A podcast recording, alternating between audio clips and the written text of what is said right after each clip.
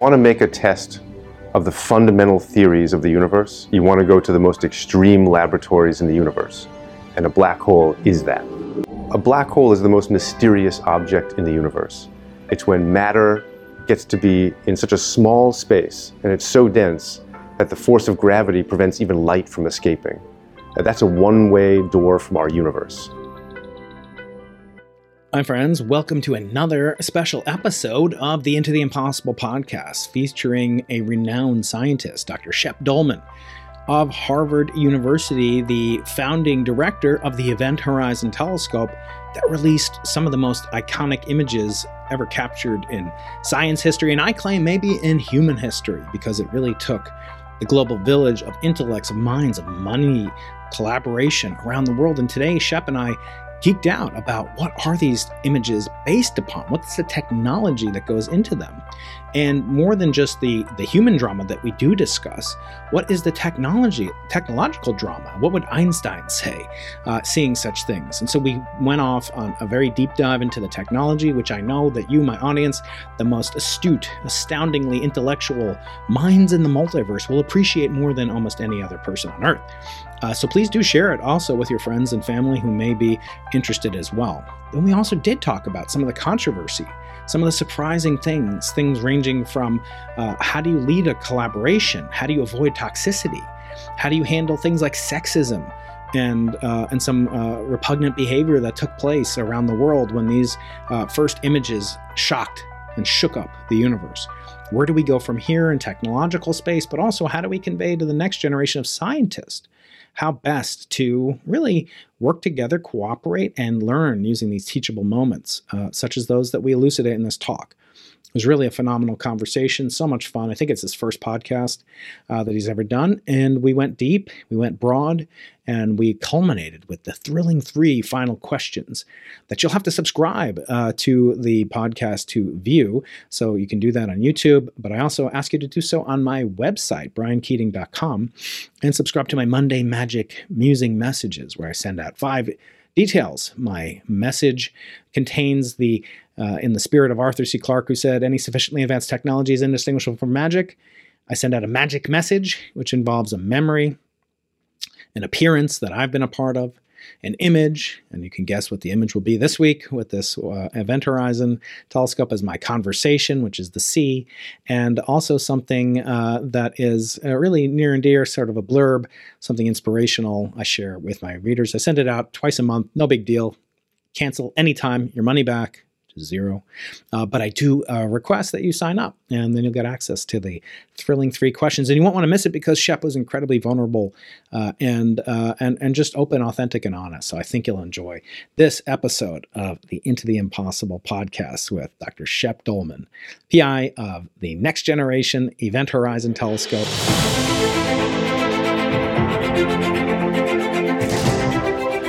Any sufficiently advanced technology is indistinguishable from magic.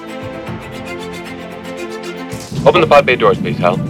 Something upbeat to begin one of my beginning interviews of 2022 with a uh, phenomenal scientist, uh, a pioneer in the field of imaging black holes, and uh, doing so from literally the entire surface of the Earth, from the South Pole to the Chilean Atacama Desert to uh, everywhere else in between. And that's uh, Dr. Shep Doeleman of Harvard uh, Smithsonian Center for Astrophysics. Joining us all the way from beautiful downtown Cambridge is Dr. Doeleman. And how are you today, sir? I'm well. Thank you very much, Brian. Good to be here. You are the founding director of the Event Horizon Telescope, EHT. You are the principal investigator of the NG EHT, the next generation EHT and you're a senior research fellow at Harvard University. And mm-hmm. I thought that we'd start. You know, normally, Shep, I have on authors and I ask them, like, how'd you come up with this stupid title and name for your stupid new book, like this one over here? I have this author on. This author's always on. Uh, you know, where, would you come up with this dumb idea, this dumb cover title? Um, that's my book. Uh, but, but you don't have a book yet, although I'm curious if there's something in the works, maybe like your colleague Heino Falcke, who was on the show earlier in 2021. but um, since you don't have a book, I want to start off with what you do. And I want to ask you the question that I ask uh, my colleagues that study black holes. And it is what fascinates you the most about black holes? Well, black holes play in a lot of different arenas. Mathematicians love them, physicists love them, even philosophers get all you know dewy-eyed about black holes, and uh, and sort of astronomers. The thing that fascinates me most about them is that it seems as though they are the most efficient engines for changing the universe. So when you look at the night sky, it looks the way it does because black holes exist.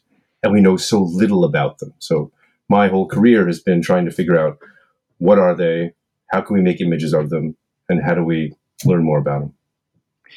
And where did the idea of the Event Horizon Telescope come from? You know, I get that question a lot. And it's one of those interesting projects where it has a lot of different tributaries all coming together. So you've got you know Einstein thinking about black holes, Schwarzschild solving this equation in the trenches of World War One, mm. uh, coming up with this idea of a Schwarzschild radius, the point at which nothing can escape from a gravitationally bound, very compact object, and then this realization from the observational point that there are probably black holes in the centers of most galaxies, which came from radio astronomy in the 60s. And then in, in the 70s, something very interesting happened. People began to simulate what a black hole might look like if it were at the center of a galaxy or being fed by a star. And there were some really interesting simulations by uh, a French astronomer named Jean Pierre Luminet, and he, w- he was credited with the first simulation that showed what a black hole might look like with all the twisty lensing that happens right near the event horizon. And uh, at the same time, people were using radio interferometry, my game, and looking at very high angular resolution images. And they were realizing that there were very compact objects in the center of galaxies. Those were probably black holes. So now we had this theory of what they might look like we had this idea that they existed. And probably around in, in the mid 90s, we began to really focus on Sagittarius A star, the center of our Milky Way galaxy, where we think there's a 4 million solar mass black hole. And, and then there was some uh, uh, Heino's work, for example, uh, that showed uh, what the shadow of the black hole might look like, an extension of Jean Pierre's work. And then we began to realize through this idea of massive digital signal processing, I mean, harnessing Moore's law to make a new kind of telescope, that this was really possible. And we wrote a paper for the uh, Decadal Review in the um, you know, for the U.S. Decadal Review. Every ten years, all the astronomers come together and they say, "What's new? What are we going to do next?" And we wrote a paper there and said, "This is the decade. We will image a black hole by the end of this decade." And we made it with three months to spare. So the, the, the origin story is that theory, observation all came together around the mid 90s. And in the 2000s, it became possible. I believe we were all sitting around a table at the American Astronomical Society meeting in uh, like 2009 and said, Event Horizon Telescope, catchy. And then we were off and running. Yeah, it's you know funny that people point out that technology has you know been around for several decades, uh, you know, in one form or another since Jansky in the 1930s at Bell Labs. Um, but the application and the confluence of it with digital you know computer processing correlators etc um, make it really come to fruition at this specific moment in time and perhaps no earlier. Um, and i wonder if you can talk a little bit about the technology. My audience is the most astute technological collection of 56000 people now and growing uh, mm. uh, that you'll ever find. So don't be afraid to geek out a little bit. How do these in- how do these instruments work together as a telescope because it's not called the Event Horizon telescopes. It's called the telescope, meaning it's a singular right. telescope. What sense is it right. a singular telescope? Well, so there's, a, there's, a, few different things that come together to make this all possible. Um, and, and it's really a question of why now, right? Because this was the moment when you could really pull this off. So in the late, in the mid 90s, people had made radio interferometric detections of a black hole, right? They peered into the center of our Milky Way galaxy and they'd seen something there, but we we didn't have the sensitivity to make an image. And so what we really needed was an explosion in bandwidth. We needed to be able to record a hundred times more data than we had been recording before to make these images. And, and so we, we did this by a concerted effort to harness Moore's law. And we reimagined all of the instrumentation that had been used in the past, brought it into the digital age. And that is what made this possible. Now, what do you do with those recorders? So the way that very long baseline interferometry works, this is the technique that we use to turn the Earth into a telescope, is we point all of our telescopes in the array, every telescope on the Earth is swivels to look at the black hole at exactly the same time. We synchronize them all with GPS. They all know exactly what time it is. At each station, we have atomic clocks. So the ticking is so precise that when waves come from the black hole, they can be synchronized perfectly into a plane. And we can then start to really process these data. We record at each of these sites on high bandwidth recorders like 64 gigabits per second. All the data coming from the black hole. And then we, we close up shop. Then we're done. Except that we're not done. We've just begun, right? So then all of that data is sent back uh, on hard disk drives to a central supercomputer where they're played back. And all of the data are played back in just the right way so that we act as though we've had a parabolic dish the size of the Earth. So all the plane waves coming from the black hole hit this virtual parabola. All the delays are encoded in digital electronics. And we wind up comparing the data that we record in Chile with the data we record in Spain, with the data we record you know, in, in Hawaii. And we create a telescope as large as the surface of the Earth in much the same way that an optical dish bounces light off of its surface and comes to a focus. That's where you put your camera we do the same thing, but in digital electronics. And the technology synthesizes this enormous telescope. Um, and I wonder, you know, uh, we're kind of presaging some of the audience questions that we're going to get to, but one of them is, you know, relatively astute, and and it's kind of uh, focuses, no pun intended, uh, on this aspect of you know baseline, which is the maximum separation, versus the aperture of each individual dish and they're wondering this uh, viewers wondering you know what if you just had one tiny little you know put a dish tv size dish but you put it at L2 where the Webb telescope is, you know, careful so they don't bump into each other. Uh, it's getting mm-hmm. crowded out there with Planck, WMAP, and uh, and now the Webb telescope. But uh, tell me, would you benefit more from one more telescope like that, or would you benefit more from a South Pole size telescope or an ALMA size telescope at the North Pole? Uh, you know, where would you start to benefit more? Is it the bigger is better, or is it that farther is better? So there's a lot to learn about black holes. And as you can imagine, the kind of telescope you employ gives you a better look at some science. And then if a different kind of telescope would give you a good look at other scientific areas of inquiry. So if you were to put a telescope at L2, that's a great question, by the way. Fabulous question. Told you my you audience have, is the best and brightest in the multiverse. This this is an astute crowd. So you would wind up getting an angular resolution that was a fraction of a micro arc second. Mm. Right. So this is the like the equivalent of seeing like a, a, human hair on the moon. I mean, this is really kind of tiny stuff, or maybe a BB on the moon. I forget exactly what the analogy would be. Yeah. But it, it's about it would be you know many times finer angular resolution than even the Event Horizon Telescope can do. And the problem with that is that you would need to have a pretty big telescope out there to get the sensitivity that you needed to look at the very fine structures, because then you're only sensitive to the tiniest structures on the sky.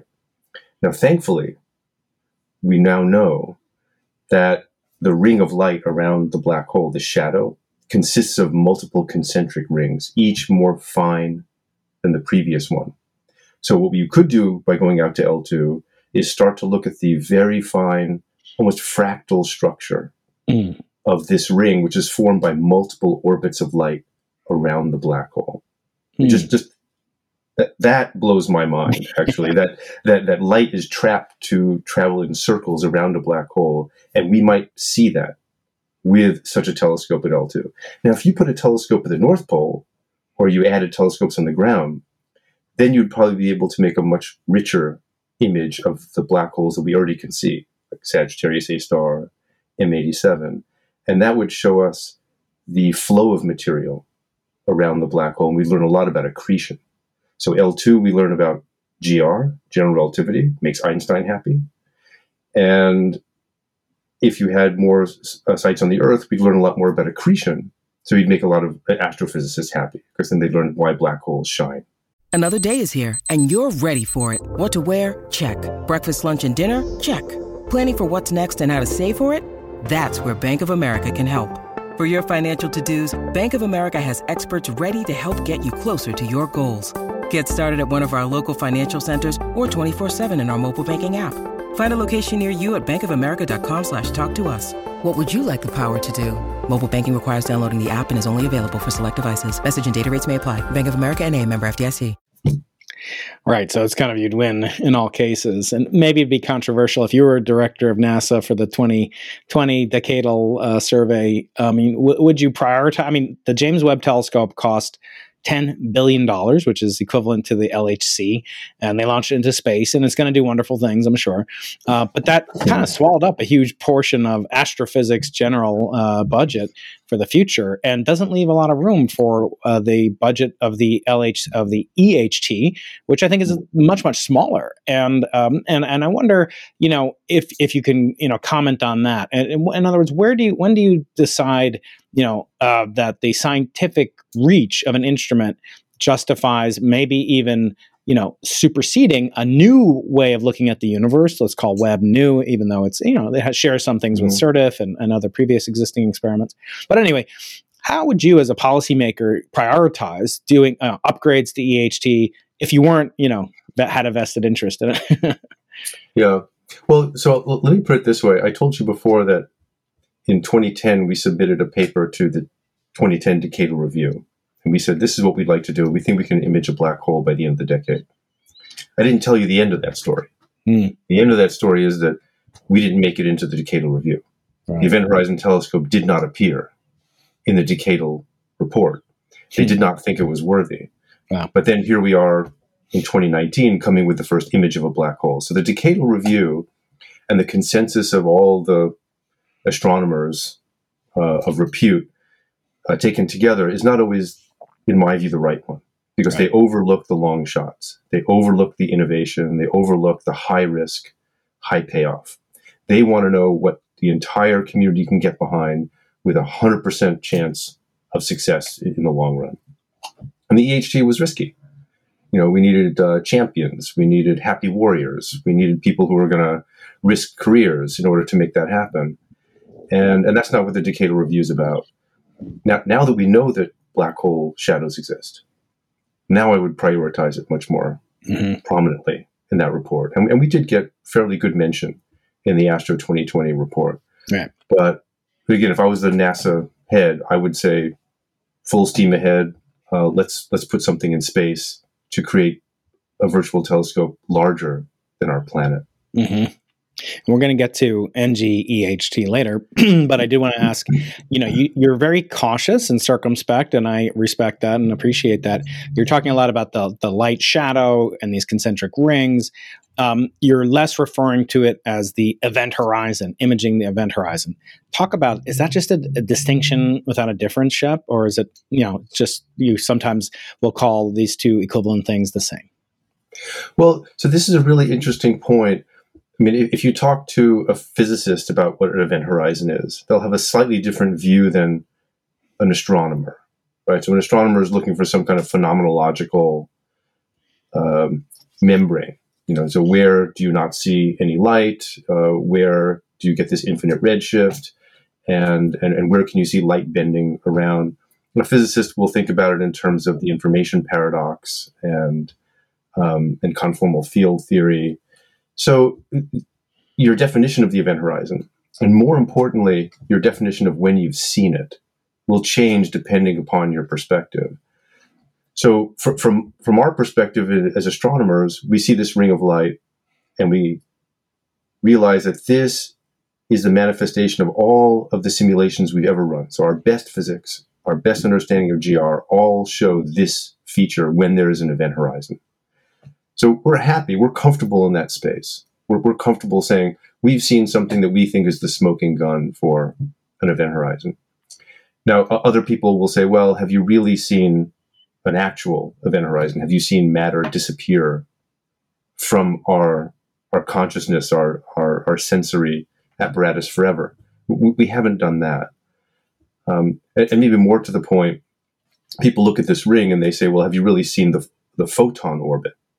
Right, which is a slightly different thing than seeing a ring of emission around a right. black hole. And and and there we think that new instruments will corroborate our finding that this is the event horizon of a black hole. Uh, next generation, as you said, is going to be a new instrument that will do that. But uh, you'd have to do some pretty interesting gymnastics mm. to get out from the fact that this marks an event horizon. But, but there, are, I'm perfectly willing to admit there are non GR spacetimes.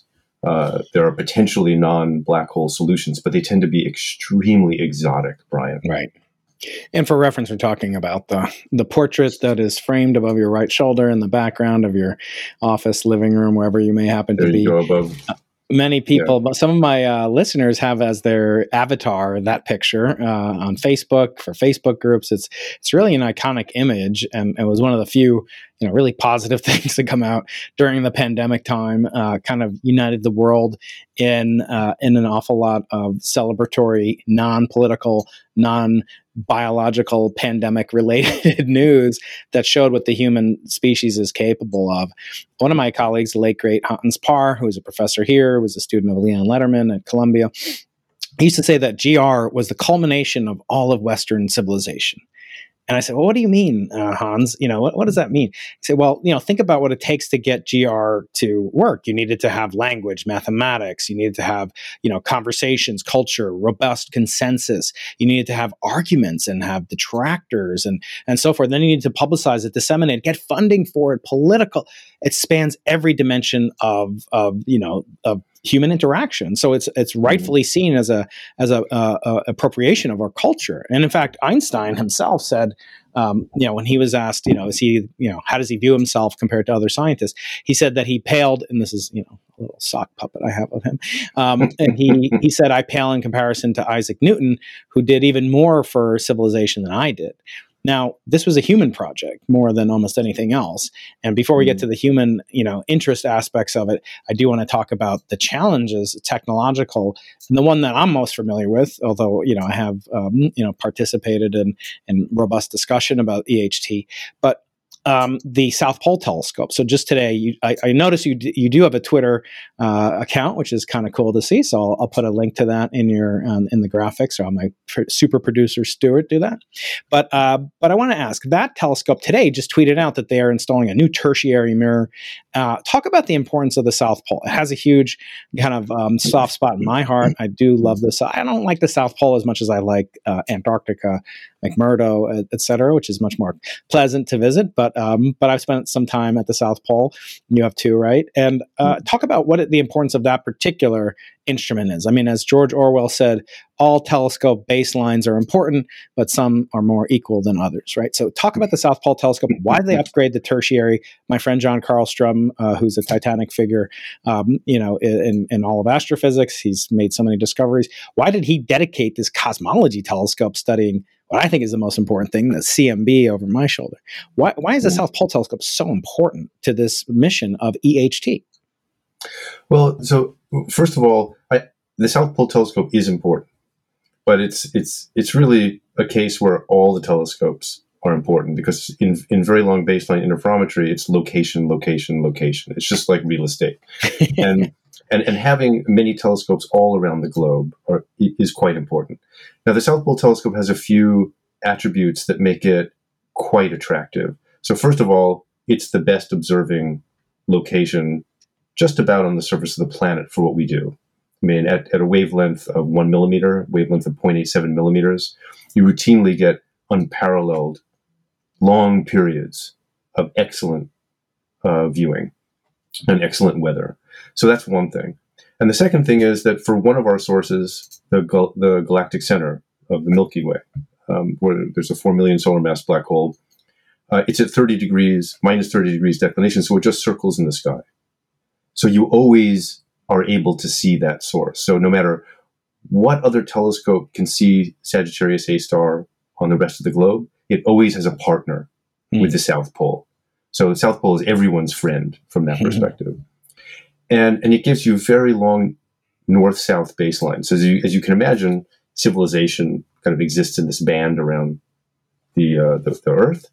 And uh, we really prize the north-south sites, which can stretch our resolution, which can give us spatial understanding of what's on the sky in different dimensions. So we really like the fact that we have a telescope now in Greenland and now also one in, in the South Pole. And, and what I think is interesting, you mentioned John Carlstrom and the CMB, the, the fact that the South Pole has agreed to work with us as part of the Event Horizon Telescope just shows that you can have one cutting edge application for a telescope in this great location.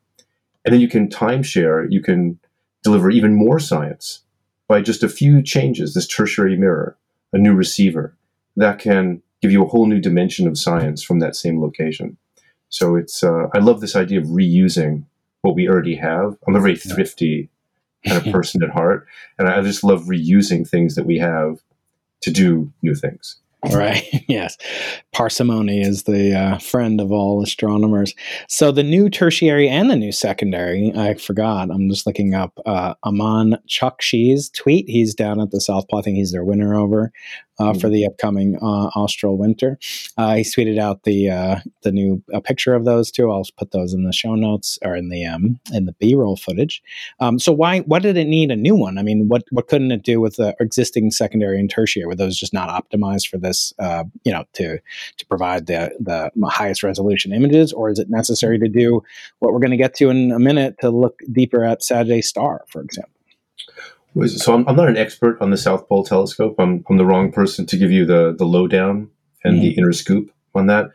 Uh, the secondary, I imagine, is being redone because they just want better acuity and better optics and better throughput for their telescope. They want to always put new instruments down mm-hmm. there for the cosmic microwave background.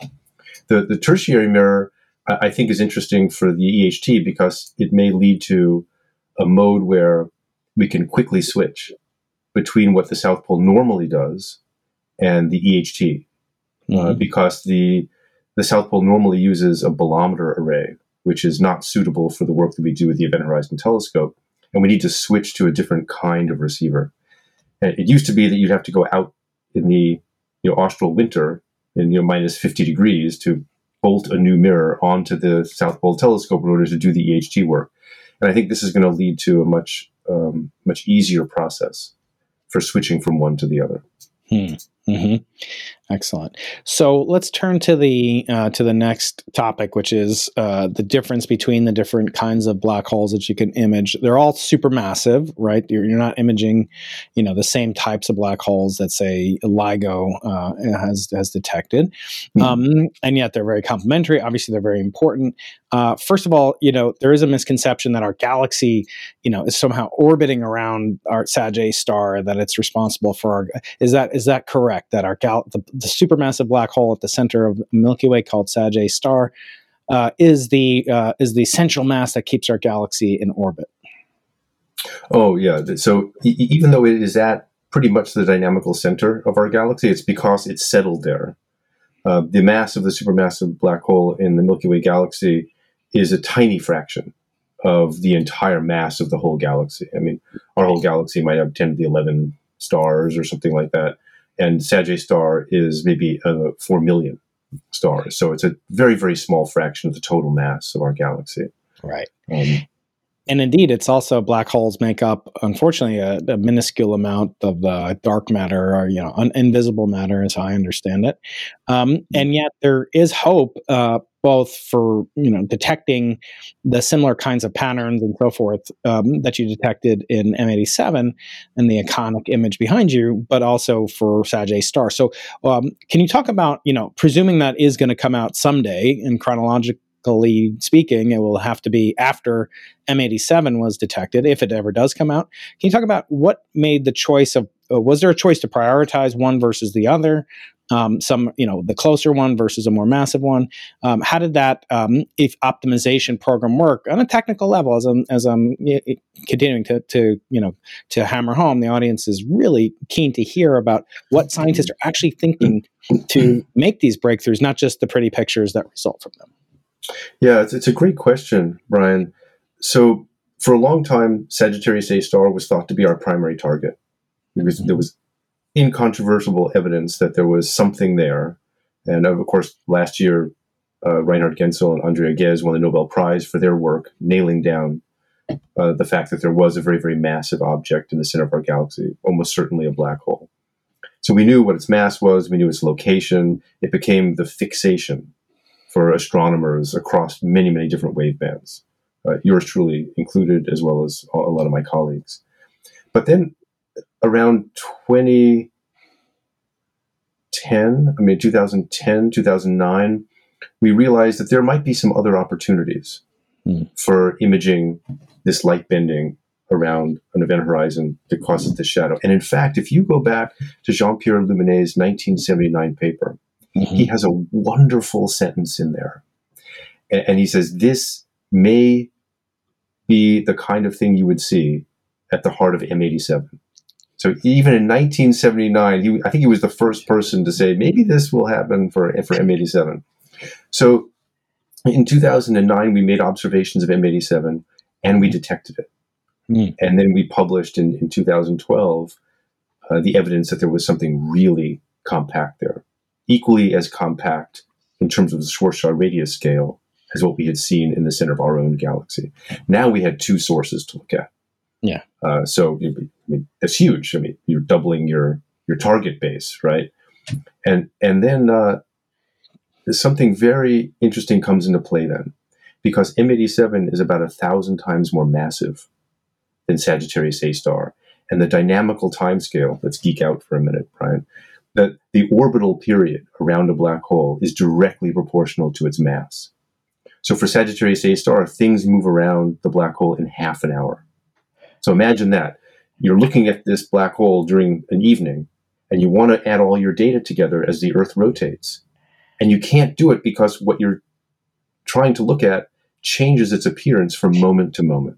It's like taking a picture of a runner sprinting by, taking the lens cap off your, your camera, you get a blur.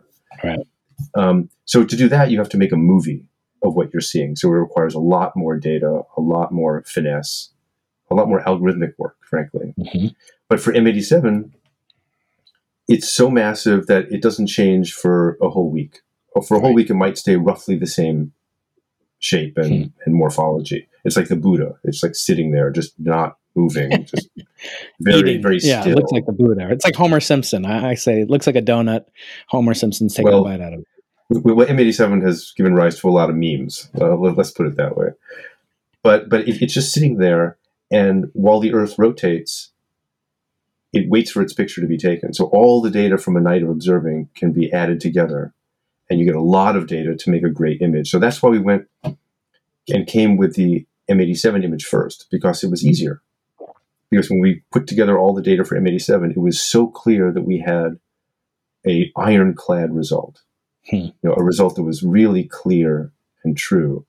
Uh, for M87, we started analyzing the data at the same time, but it rapidly became apparent to us that it was more complicated. Mm-hmm. And that's why we're continuing to work with those data now. I'm fairly certain that soon we will have some results on Sagittarius A star, but it's taken a long time because we had to develop a lot of the analysis techniques to deal with the fact that it was changing.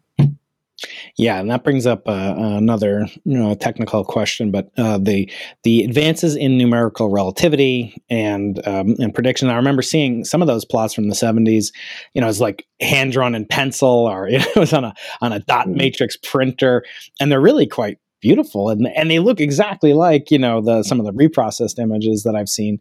Um, to what extent is the image behind you? You know, I often hear this because um, I've gotten into uh, the the person that reintro we've known you and I have known each other for a little bit, but uh, it took our friend mutual friend Avi Loeb, uh, who's somewhere nearby uh, your office there at CFA or in, at Harvard, and he reintroduced us together, and uh, and then that led to this interview. So we have Avi Loeb. You know, he's a great matchmaker.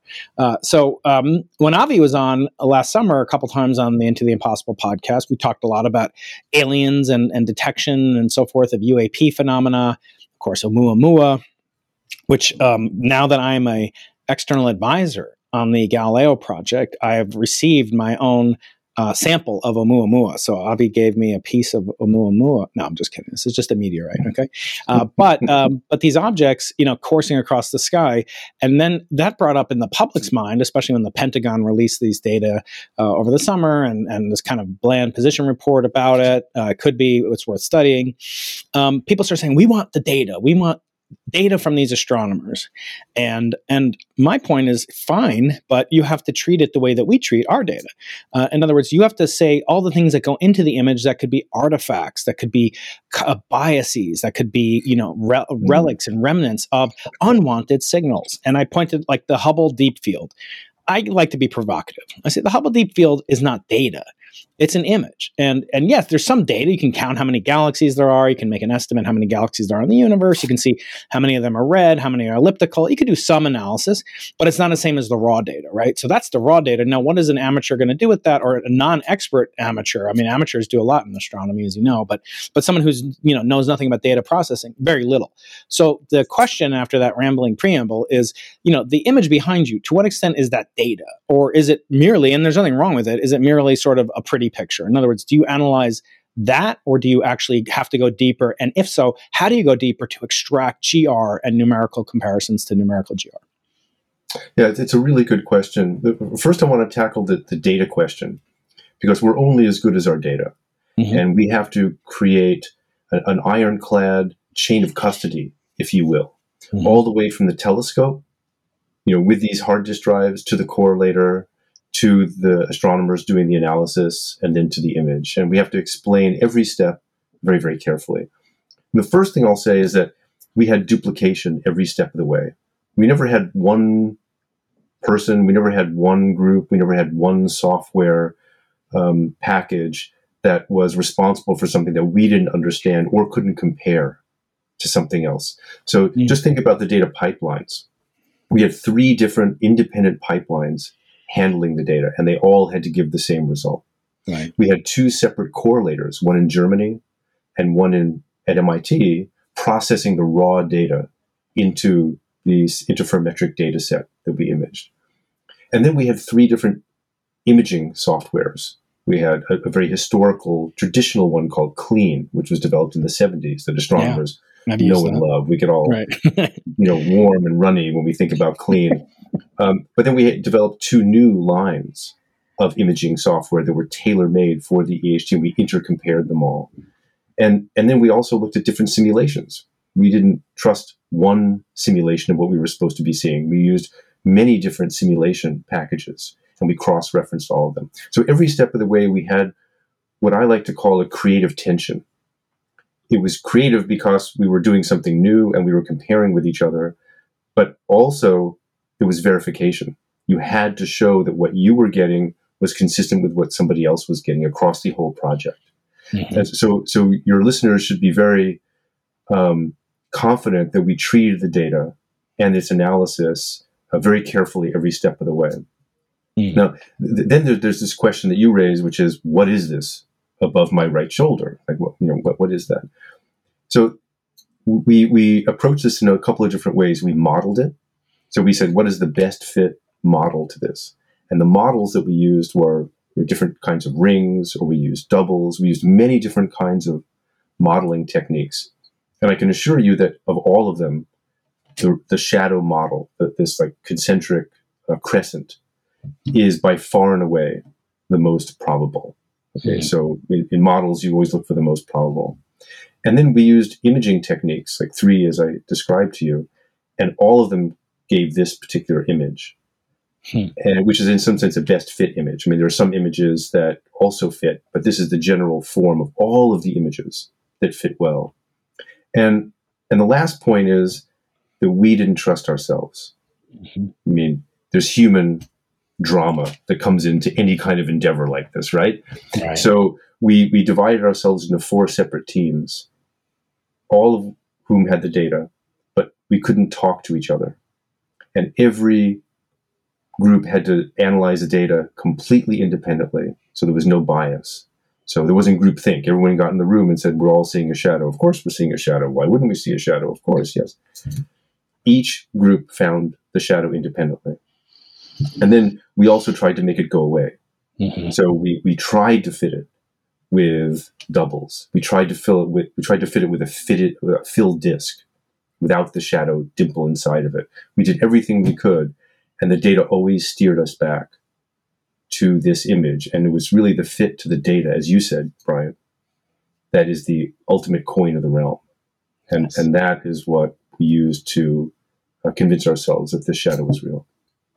And I think that you know follows perfectly, you know, Feynman's dictum, uh, which is you know the the first principle is that you should not fool yourself.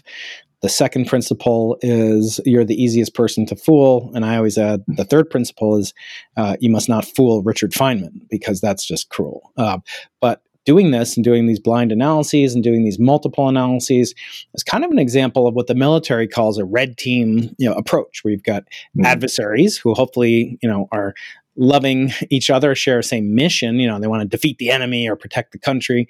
Uh, and so, but they have radically different approaches. Some think we should have a Navy only. Some say we should have only an Air Force, you know, whatever. So, but taking this approach, adversaries that, that combat with love, uh, you know, I think that's incredibly important. Before we get into uh, the the softer science aspects, as you talked about in the collaboration, the uh, social science aspects, I do just want to close out some of the technical uh, commentary, uh, and that is you mentioned several times a correlator. Um, now, I've used correlators in radio astronomical applications, um, you know, my whole career, such as it is. Uh, but um, but these correlators are very different uh, in that as I understand, they're effectively like a super a homebrew supercomputer in some sense. So, can you talk about what is the what is a correlator? And you mentioned you have two of them. Why why why is it necessary to have two of them, but not two South Pole telescopes or two ALMA dish? uh, although yes, of course you have multiple telescopes, but why is the correlator itself so necess- uh, so you know important and crucial that you actually need two of them? Right, right. That's good. It's a good point. So I want to back up a little bit. This this technique, the we used to make this Event Horizon telescope. It, it, it, there's a little magic to it, but essentially what we're doing is we're taking data from a network of radio dishes across the globe, all of whom are looking at the black hole at the same time. Now, we if, if we had an optical dish looking at the black hole, light from the black hole would hit all the different points on this dish, and the shape of the dish would focus it all to one point, and that's where you would put your camera. We talked about this a little bit before. With with VLBI, we have telescopes all over the world. We record the data as it comes in, time tag it with atomic clocks at each location, so we know exactly when each trough and crest of these waves are recorded on the hard disks. Then we have to compare them. We have to com- we have to bring them all back to a virtual focus. So we have to take the data we recorded in Chile and combine it with the data we recorded in Spain for example, in the same way that the optical dish bounces the light so that it arrives at exactly the same moment at the focus. So the, the correlator, what the correlator does is it plays back these recordings and delays or advances them perfectly in time to account for the shape of the Earth and relativity and things like this. So they come together at this virtual focus, and they basically just uh, multiply and add the data together. Okay, so they, they, combine it just the way the light be combined at focus of one of these optical dishes. And then every baseline pair, every pair of telescopes gives you one essential, essentially one pixel of, of the image that you're trying to, to, uh, to, to, develop. So the, the correlator does play a, cri- a critical role. It combines all the data after the fact from across the Event Horizon Telescope array, and it winds up giving us baseline pair data that we then use to make the image behind me. Mm. Now, why do we need two of them? The reason we have two of them is because two exist, but it allows us to send half the data to one and half the data to the other. And then we cross fertilize. We send a little bit of the same data between each of the correlators to make sure they're giving the exact same results. Mm. and, and one more test that we ran. And then we combine the data from the two correlators to make this image. Excellent. So now let's turn uh, a little bit more towards the uh, theoretical aspects of black holes, which bewitch and bemuse you know millions around the globe. And you know, two things are most prominent uh, that I talk about on this channel, at least with guests ranging from Sir Roger Penrose uh, to Reinhard Genzel and to uh, theorists from Frank Wilczek to uh, to uh, people like Martin Rees, and that is uh, two different notions: one, black hole singularities, and the question of quantum gravity, and the other one is the black hole information paradox, which I talked a lot about with Lenny Susskind. So let's first talk about this. Now, you're an experimentalist; you're not creating new theories, and you're doing observations. You're not responsible for for also coming up with new theories of, of relativity or new ways to interpret it. But just you know, person to person, human to human, when you think about uh, the existence of singularities, uh, do you believe singularities are real? Um, if so, you know, can we understand them better through the Event Horizon Telescope? And if not real, um, I'd ask you to speculate on uh, the prospects for quantum gravity to unify quantum mechanics and gravity. So, whichever way you choose, it'll lead us down a world line of interesting import uh, to my audience. Yeah. So, so let me just say, as, as, as, a disclaimer, I'm not a theoretical physicist, so I don't usually study. Me neither. Some of my best friends are. Some of my best friends are, though. I know. You can I, date my daughter. I, I, let them date my daughter. It's okay. Yeah, and and and they make for good cocktail party guests. Um, so, but that being said, uh, black holes are fascinating. I mean, uh, as as far as we know, a singularity does form at the center of a black hole, shielded, of course, because of the cosmic uh, censorship conjecture from our view, um, and and this is, of course, some of the best evidence that we have that we don't really know everything. I mean, this is where gravity and quantum mechanics really have to combine at that singularity. So, so what happens in the inside the event horizon is of great interest to mathematicians and, and physicists, and and uh, and the mystery of the information paradox. Now, at the at the level of the event horizon, I tend to think that that's a classical region right? So, so for example, the M87 event horizon, you and I, if we were fell through that, we wouldn't even know we had fallen through it, right? The, the curvature of space time is so low that we would just kind of pass right through it. We wouldn't even know that we were no longer visible to the rest of the universe, right? So huge, you know, you don't need quantum mechanics to really understand what happens there. I mean, we're still eating our cheeseburgers or whatever we're doing as we fall through that event horizon. Now, for for a solar mass black hole or a few solar masses, that it's much different. There you, spag- you spaghettify pretty quickly because the tidal forces are such that your feet are ripped off your body and, and hilarity ensues, as they say. But, but uh, so one of the questions that you ask is, can the EHT say something about quantum gravity? Can we learn something about the singularity?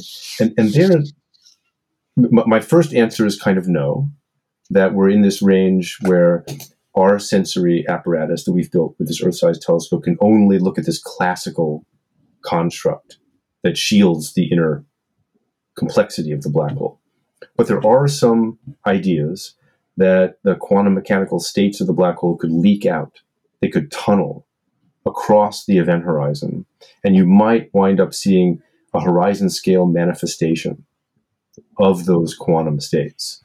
And there, there have been some papers published, and I pay close attention to these papers, where they say if there are some you know elements of the interior of the black hole uh, that uh, line up perfectly, you could wind up with changes in the shadow shape or changes in the temporal behavior of the shadow, and that would be kind of interesting to look for. Mm-hmm. Um, I'm not sure how you know, probable it is that we'll see something like that, but you never say never where black holes are concerned, right? And and then there's the other. You, you, you didn't you didn't mention this, but uh, but I'll I'll mention it uh, uh, with your permission. Of course. That we might not be looking at a black hole. I mean, there is the possibility that we're looking at a, you know a black hole mimic, you know, like some kind of a, a gravastar or or some kind of boson star. Now, I, I view these as, as highly non probable. I mean, they're very exotic constructs. I mean, I know how to make a black hole, kind of with matter falling in on itself. I don't know how to make a boson star. I don't know how to make some of these other exotic things. And and there are some people in our collaboration who think about how you could tell the difference Hmm. between these. And there's some very interesting work going on there too. So, so the, Oh, the fundamental nature of these objects is front and center. Yeah, I mean, I pointed that out when I spoke to uh, to Reinhard uh, earlier this year.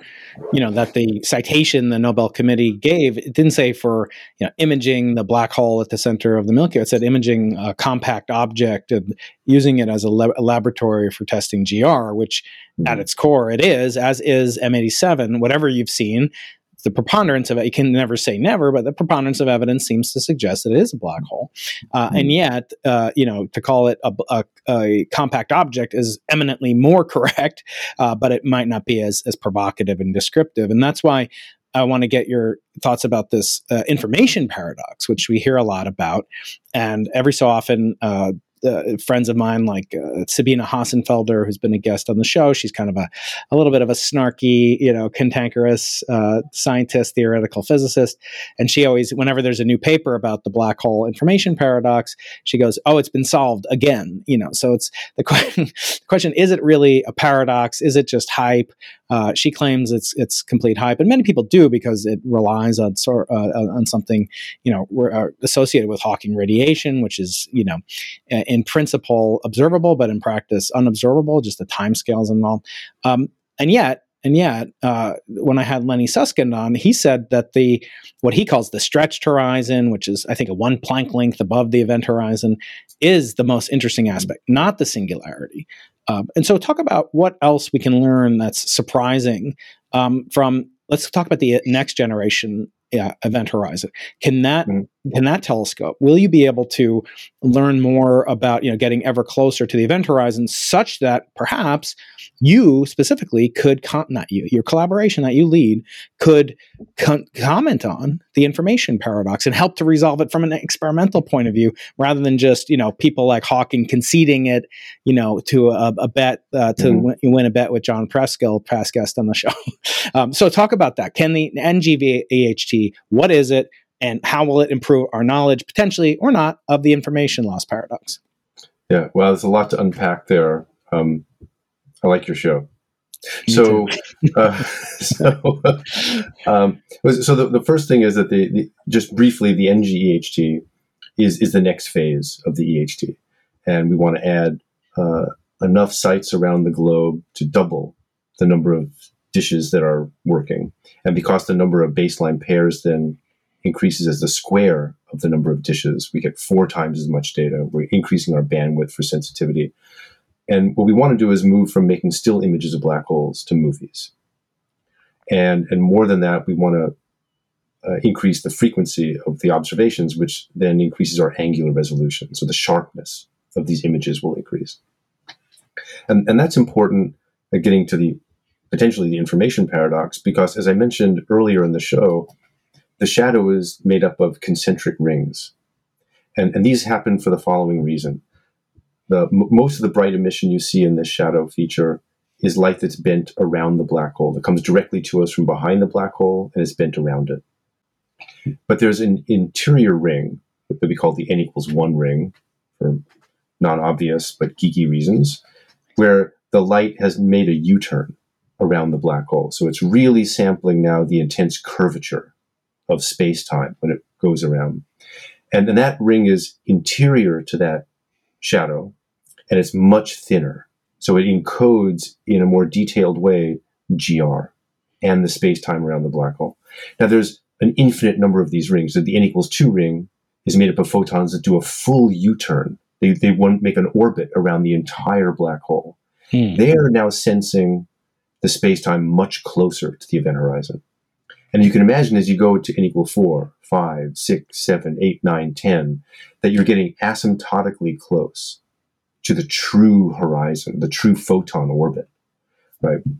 Now, the longer these photons stay in this area, the more probability that the higher the probability that they could start to either scatter off of some quantum state or they could sense something that happens on very long time scales. Mm-hmm. So potentially, and we would have to have we'd have to build a, a, a next next next generation uh, Event Horizon telescope. But if we could parlay this this infinite nest of rings into a sensory apparatus that potentially could be um, could potentially tell us something about the quantum states interior to the black hole. That would be something that could start to tell us something about the information paradox, you know, or this one Planck length uh, stretched horizon above the true horizon. Mm-hmm. So uh, it's not a, it's not a great answer, but we're always thinking about the next thing, and and and black holes are so strange, they're so fractal in yeah. the way they bend light that this could just be uh, an inroad into what the interior of the black hole looks like. Excellent. Um, so before we turn to the human interest portion of the podcast, I want to ask a couple of more, um, a couple of more questions. Uh, the technical bent. Uh, this one coming from another audience member who is asking, in general, about the prospects for multi-messenger um, uh, learnings about black holes, courtesy of EHT and NG EHT plus X, where X could be anything. But I'm going to add MeerKAT, which just last week had these incredible images in the radio. MeerKAT's a precursor to the Square Kilometre Array, which will be the biggest radio telescope of its kind ever ever deployed. Um, not the longest baseline. You guys uh, own own uh, that distinction, uh, at least until somebody, you know, Elon builds a, another space interferometer in space.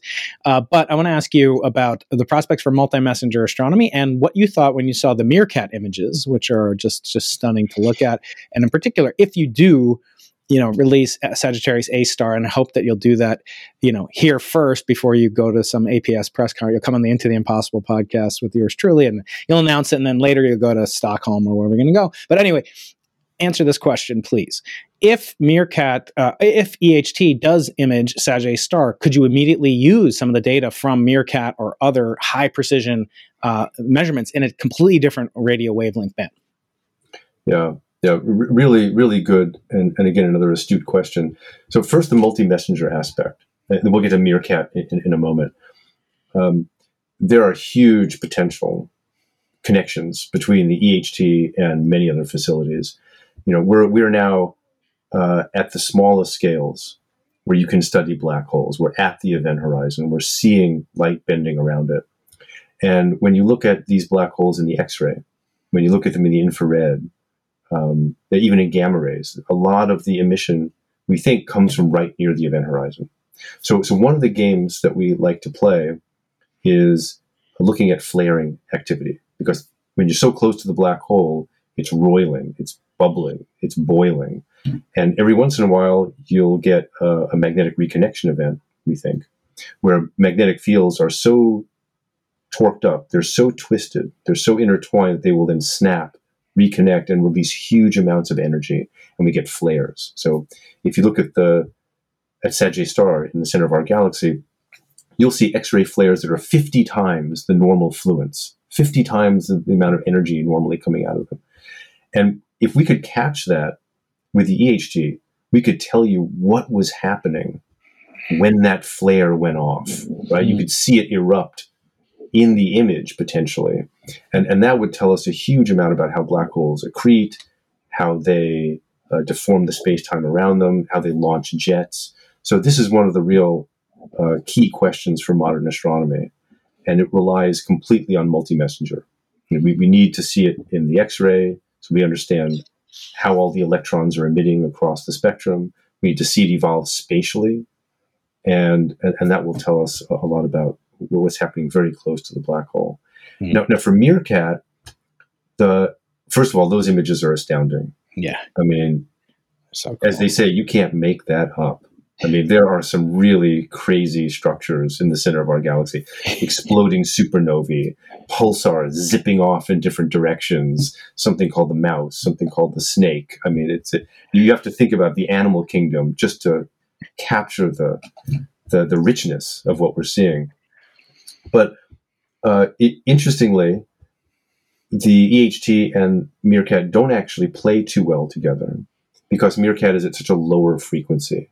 Mm. So uh, Sagittarius star, for example, is kind of shrouded by this plasma, and it's only by going to very high frequencies that we can see all the way to the center of the black hole. If MeerKAT were to look at Sagittarius A star, it would just see this blob, Hmm. and and so MeerKAT is looking on much wider time, uh, size scales, and the EHT, uh, because of its intense resolving power, only can really look at a very small portion of the sky. So um, they're, they're not.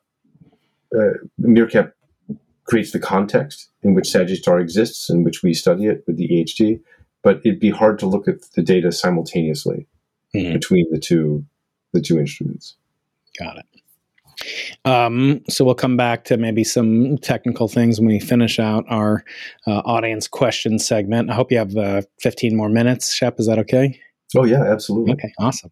So we've presented a story of you as a scientist, but now I want to take a step back and talk about you as a human being and uh, things that that interest you and things that drive you and allow you to persevere past the many many challenges, human, technical, uh, political, financial, uh, uh, cultural. That you've had to endure, but let me let's go back really far back. And I've asked this of the you know dozen Nobel laureates I've had on the show, and I want to ask you. Um, so, what what drew you to what you do now uh, uh, in your youth? Was there something in particular that that you know initiated this love of astronomy, and then led to you know radio astronomy as your particular subspecialty? Wow. Uh, you know, I, I don't think so. I was not a boy astronomer. You know, I wasn't grinding my own lenses. I wasn't, you know, out in the backyard with a with a telescope, anything like that. I, did see an eclipse when I was 13, which made a huge impression on me. Total uh, eclipse of the sun. Um, I think it was 1980. Um, but you know, I, I think I got I caught the bug when I went to Antarctica. Uh, so I, w- after I graduated college, I graduated pretty early. I was only about 19 when I graduated. And I was kind of burned out. And I saw this note that said, "Go to Antarctica." You know, like do all this crazy, amazing Low stuff. Wages, a certain de- chance of death, like the uh, the Shackleton advertisement that that appealed yeah, to you. yeah, yeah. No, nothing like joining the Shackleton expedition. uh, there was a stowaway apparently on that on that one. yeah, that's right. Um, so, uh, but I, I got down there and I really got bitten by the bug of doing science in challenging circumstances. You know, what, what do you do when you're really, you have to be self reliant? When Mhm. if you want to fix something, you have to fix it yourself. There's no Radio Shack down the road. And, and so I, I really liked that.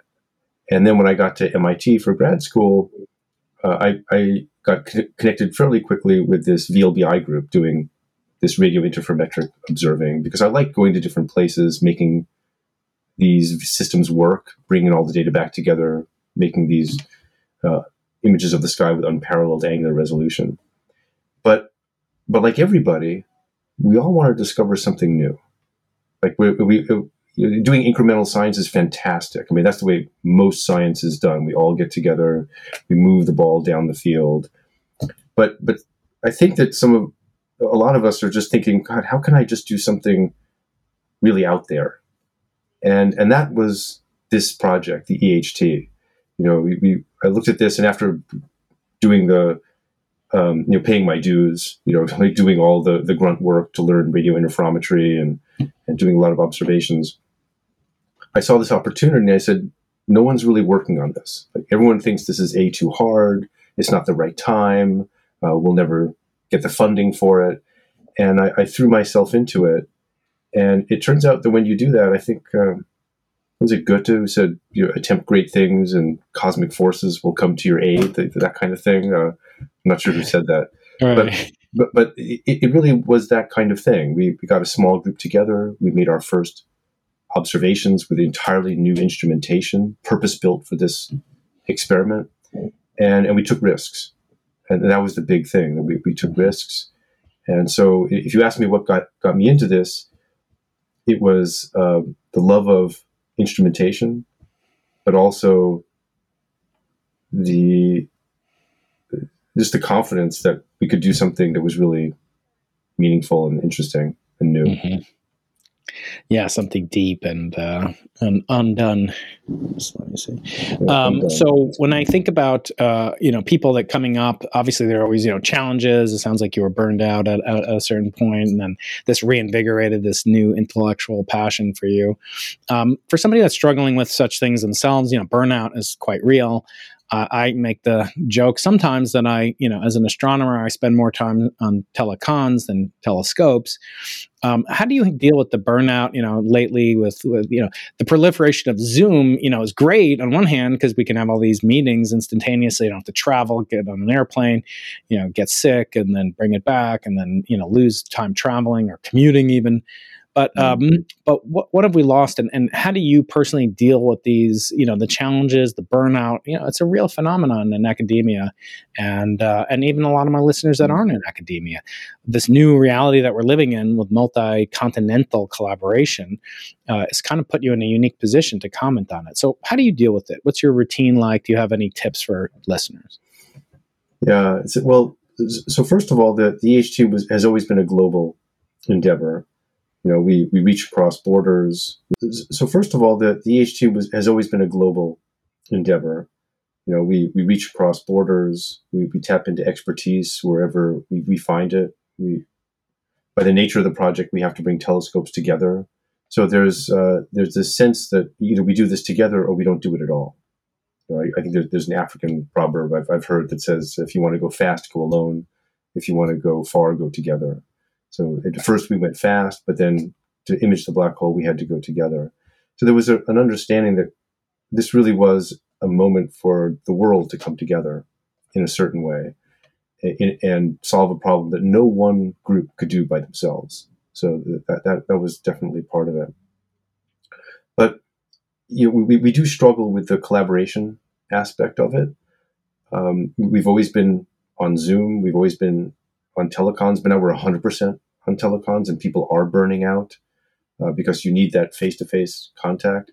One of the ways I describe it to my team is that on Zoom, it's very difficult to be quiet. So when, when I sit in front of a whiteboard with my team uh, and we're all scribbling things on the whiteboard, at some point, there's a moment when everybody just stops talking and people are just digesting what they're seeing and they're going through their own internal process and they're trying to think about what comes next. And on Zoom, you don't have that silence. So there, there's a way in which people, when they get together, operate differently than on Zoom. So if people are getting burned out, I hear you. If people think things are not normal, I hear you. Uh, we are muddling along as best we can. And, um, and now I'm thankful that we're able to start meeting in person again. So at, at Harvard, where we have the, the Black Hole Initiative offices, we are coming together and uh, we're we're sitting in front of whiteboards and it's working out well. But it's um it's a challenge. It really is. The the EHT result resonated with a lot of people. I mean, we, we, we conservatively estimate that a billion people have seen this image. So, it, it, and it was on the front page, which is about every newspaper on the planet. So it, it, was a moment when everybody's eyes were fixated on one thing at, at one time. And, and when you combine that with the near instantaneous Twitter sphere and the near instantaneous social media sphere, you, you create an environment where where the unintended can happen, the unintended almost must happen. And in, in addition to all the wonderful coverage that we got and, and the wonderful interviews that I gave, that Katie gave, that many people in the collaboration gave, there were things that people grabbed onto uh, that I think were, were a little bit darker you know, Katie is, is an absolutely wonderful researcher, and she played a, a, a, a key role in all of the work that we did, um, as well as other junior collaborators. We have early career scientists really were the lifeblood of this of this uh, collaboration, and and I, would say that people came to to her defense. Um, it was it was quite unfortunate. Uh, I think that the people who were criticizing uh, the process or who went negative did not understand the the the way we work as a team, and uh, and and that's really what this was. It was a team effort, and so for for them to pick apart the team was something that was foreign to all of us, and it was uh, unwelcome, and I don't think it was right. and and and thankfully uh, we also supported Katie, and uh, and she's now gone on to be junior faculty at Caltech and is doing absolutely wonderfully, as are many of the uh, early career people in our group. Um, and so I think that in the end, uh, as as my departed mom used to say, living well is the best revenge, maybe, or maybe many people say that. But uh, uh, so just uh, relying on the team and understanding internally what we did was give us a lot of security. So, last couple questions from the audience have to do with um, uh, with aspects of relativity uh, that uh, perhaps may or may not be uh, particularly relevant. But let me ask them: Can you see other sources, compact objects? You said before you can't rule out that this isn't some kind of dark star, boson star, whatever. Um, are there other potential target uh, science opportunities with EHT as it is um, for looking at massive uh, objects that may not be black holes? That's very interesting. So, so the EHT is also looking at other black holes for which we don't have the angular resolution to see the shadow, mm. but where we can see the jets that are powered by the black holes as they emerge from the center part of the galaxy, and, and understanding how those uh, collimate, how they accelerate, how they transport energy and matter across galactic scales. That's an entirely new and interesting and exciting cottage industry. So, you know, it, it's one of those situations where in our spare time, we also look at these uh, incredibly interesting other sources too. So there's a lot that the EHT can do when it's not looking at the shadows. Um, there are also astronomical masers. So these are sources where you get uh, amplification of light in a certain waveband, just like a laser pointer that mm-hmm. you might use during a presentation, but it happens in space on much larger scales. And some of those molecular transitions occur in the waveband of the EHT. So we may be able to use the EHT to study dying stars or star forming regions where some of these lasers and masers occur in the atmospheres of stars. So a completely different kind of context. So we're we're looking at this interesting technique and we're finding new applications all the time. Mm-hmm. And lastly, uh, talk about the uh, the images of the polarization. One of my favorite topics. What did that add to our understanding of M87, and what future um, uh, you know incarnations of the polarimetric capabilities of EHT will potentially lead to in or and without uh, NG EHT? Right. So the polarization images were really wonderful because the whole reason that black holes shine in the radio is because of synchrotron radiation, and that's high speed, high energy electrons orbiting magnetic fields. If there are no magnetic fields, you're not seeing any of this radiation. So we knew there were these magnetic fields, but understanding the structure of them also tells you how the black hole is feeding.